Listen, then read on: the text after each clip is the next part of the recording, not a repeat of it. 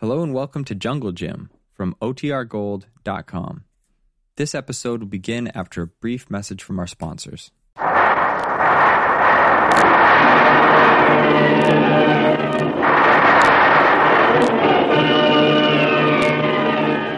Presenting the adventures of Jungle Jim.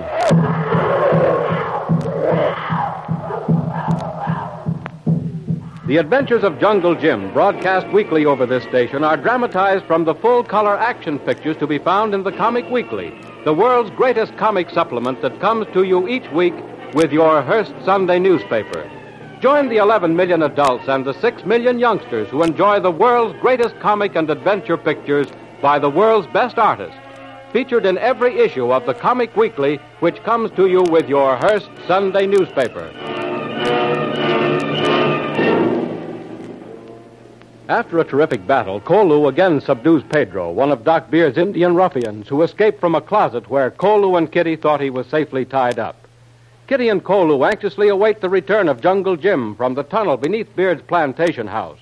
And when the appointed hour arrives and Jim does not appear, Kitty decides to signal the Canal Zone guards who are on a 24 hour patrol in Gatun Lake, watching the headquarters of J7. After the signal is passed, there is nothing for them to do but wait.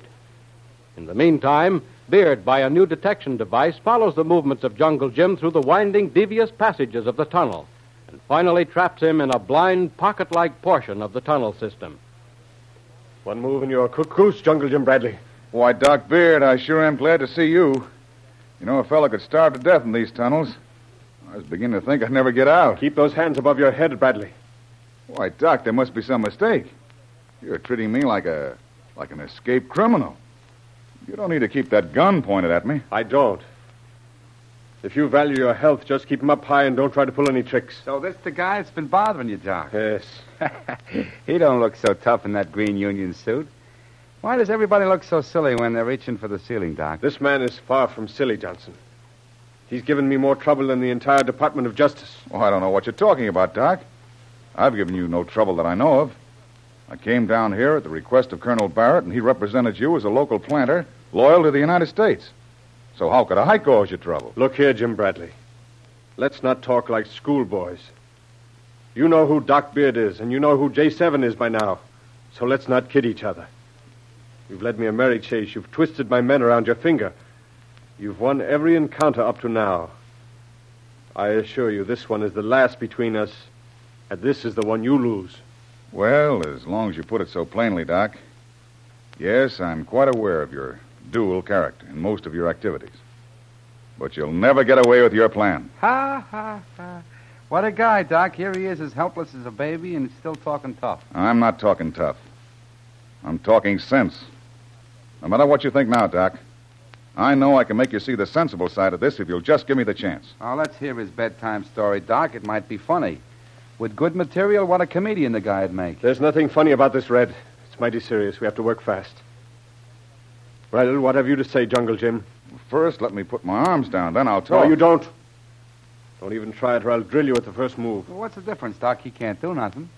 I'm unarmed, Doc Beard, and I assure you I won't do anything foolish. After all, there's two of you armed and a dozen workmen in your shop just around that big rock there. So, you've seen the shop. And how do you like what you saw there? It's all right.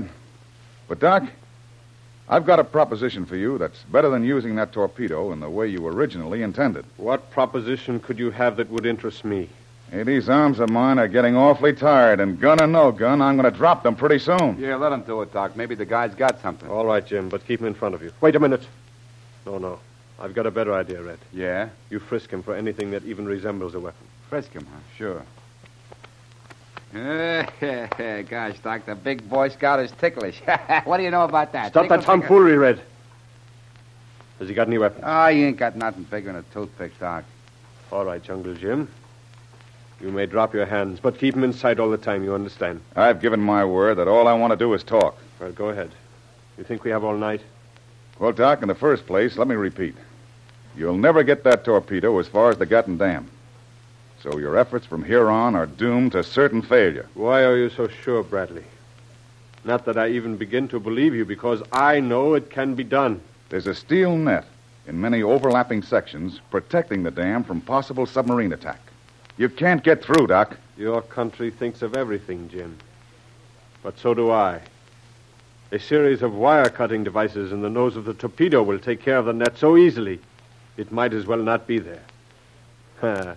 and now, what have you to say? Even if you get through the net, from there to the dam is mined so thickly that it's only suicide to attempt to get further. Do you want to be a dead hero who failed, or remain alive knowing you tried your best, but circumstances and the fates were against you? Well, that talk don't sound silly to me, Doc. Maybe the guy's really got something. Quiet, Red. Bradley, I admire your guts. You've made a noble try, but this time the fates are against you, not me. I haven't finished, Doc. It'd Be so easy for you to swap certain failure of your mission for life, yes, and freedom, too. No one but myself knows who J7 is. And I might forget I ever knew. If the right set of circumstances warranted me doing so. Bradley, I'll think it over. Maybe we could work together along certain lines. Strange, isn't it? You and I cooperating on something at last. Charlie, Thomas, what do you want? come here, bring a rope. Yes. Here, tie this man up securely. And one of you watch him at all times. I want no harm to come to Jungle Jim Bradley. Yes. Come on, Red, I want to talk to you. I'll keep an eye on him, sir. Right. See you later, Jungle Jim Bradley. Yeah, so long, kid. Um, is there anything to what that guy's talking about, Doc? Not a thing, Red. Not a thing. Sheer bluff. But I can't help admiring his nerve. He's in a tight fix. I'll see that he doesn't get out of it. and he's offering me terms. that fellow has a cast iron gall. Well, he seems sure about that steel chain and the story about the mine. Poppycock, poppycock. They would have been good ideas, but I can assure you that neither one of them are based on fact. Now, Red. Red. I've got to have one bit of information. Yeah, what's that? I've got to know whether or not Jungle Jim has sent in a report to Barrett about anything he's discovered here on the plantation. Oh, yeah, yeah. You notice he made no mention of it. And that's the only reason I let him talk at all. Now, I've got to find that out, Red. Well, I can make him talk, Doc. It's easy. You think so? Why, it's a pipe. All you gotta do is sort of toast the soles of his feet. No, no, no, nothing doing that. Not his type. You, you don't know that breed. Yeah, I know what a candle held under my foot once made me feel like, and I know what it'll do to him, too. He'll talk. Furthermore, he'll tell the truth. No, Red. No. There's a better way. Yeah. You seemed to believe his story when he was telling it. So, if you were to talk to him alone, making out that you are ready to double cross me, he might fall for it. Yeah. He's desperate enough now to try anything, to trust anybody, even you. You know you got brains, Doc. Of course. In fact, you're a wonder. Sure, it'll work. Why didn't I think of that? It's so simple. Here goes, Doc.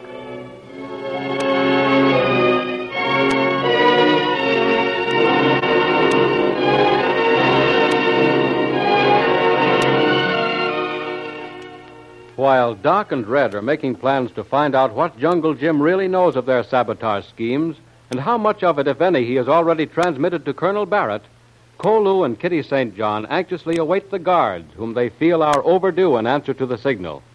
But they are speeding across the lake, even though Kolu and Kitty cannot see them as yet. Well, soldier, it's come. Those three lights were welcome news to me. I was going to get the jitters if we had to stay on that patrol much longer. Say we forgot to notify headquarters. Holy cats, they won't like that, will you? Hey, you better do it right now, Doc. Okay. Patrol number 10 calling headquarters. Patrol number 10 calling headquarters. Come in, Patrol 10. We just caught the signal from the party on shore, started for the boat landing. Good. Has the other boat joined your patrol yet? Yeah. He arrived just before the signal. Any further orders? Both boats proceed to Beard Dock. You will be joined by Land Group. Miss Kitty St. John will meet you, and any orders she gives are to be obeyed. Give her every cooperation. Is that clear? Okay, we have instructions. Report after you land. That is all. Well, at least that guy can sing a new number now. You don't have to say any more. Stay on your patrol as ordered. Yeah. Wonder what this job will turn out to be. I don't know, Don. But the idea of giving that Miss St. John every cooperation certainly appeals to me. Now, take it easy, you mug. In the first place, that order was given to me personally, not you. Oh. And as acting commander of this here expeditionary force, I'll decide who does cooperating with which. And it won't be you, see? Boy, you got the makeup of a top kicker, all right. But don't forget, I was the one who rescued that young lady. Oh, you rescued her, huh? Huh? Ha ha. I suppose the fact that I cut that shark in two with machine gun bullets didn't count at all, huh? No. That's all right, Don, but it was me who pulled her out of the drink.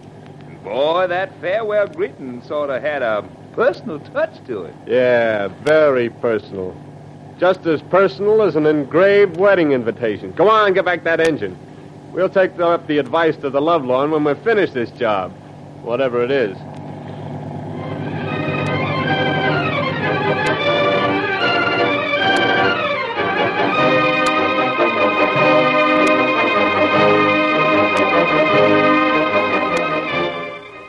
The guards are getting closer by the minute, but Jim, now the prisoner of Doc Beard, is in a precarious position. Beard has plans that will finish both Jungle Jim and the Panama Canal together. He has sent Red Johnson to try to get some information from Jim. Ah, hello there. You still here? Bet he is, and he'll stay here.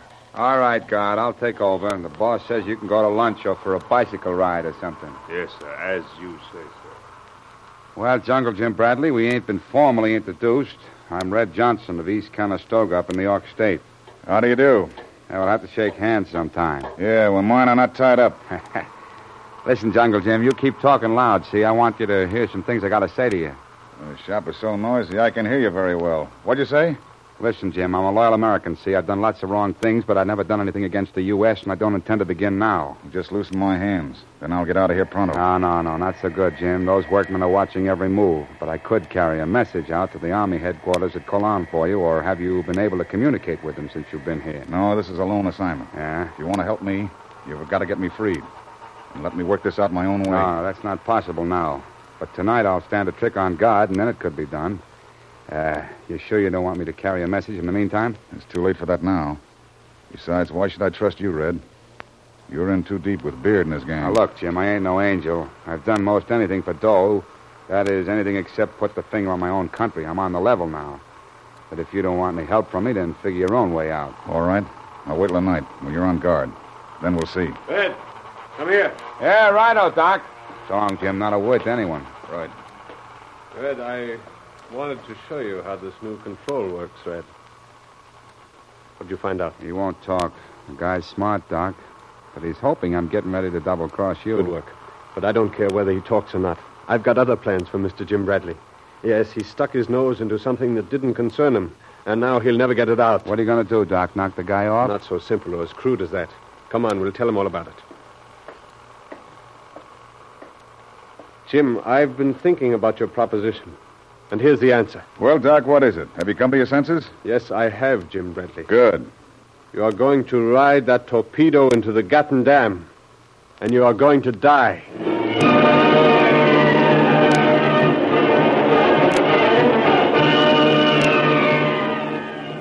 How can Jungle Jim evade the awful fate Doc Beard has decreed for him? Will the guards arrive in time to thwart the plans of J7 and avert the disaster to the Panama Canal? Don't miss the next exciting episode of The Adventures of Jungle Jim. Remember, you can follow these adventures in the full color action pictures to be found in the Comic Weekly, the world's greatest comic supplement containing the best full color adventures and comic pictures. Remember, no other comic supplement can give you the top names of cartoonland, like the all star favorites to be found in the Comic Weekly. The whole family follows the fun and frolics of Jiggs and Maggie and the Little King and the immortal Donald Duck, as well as the exciting adventures of Jungle Jim and Flash Gordon. Join the 11 million adults and the 6 million youngsters who every week find the greatest of home entertainment in the Comic Weekly, which comes to you with your Hearst Sunday newspaper. More thrilling adventures of Jungle Jim will be heard at this time next week over this station. Be sure to tune in.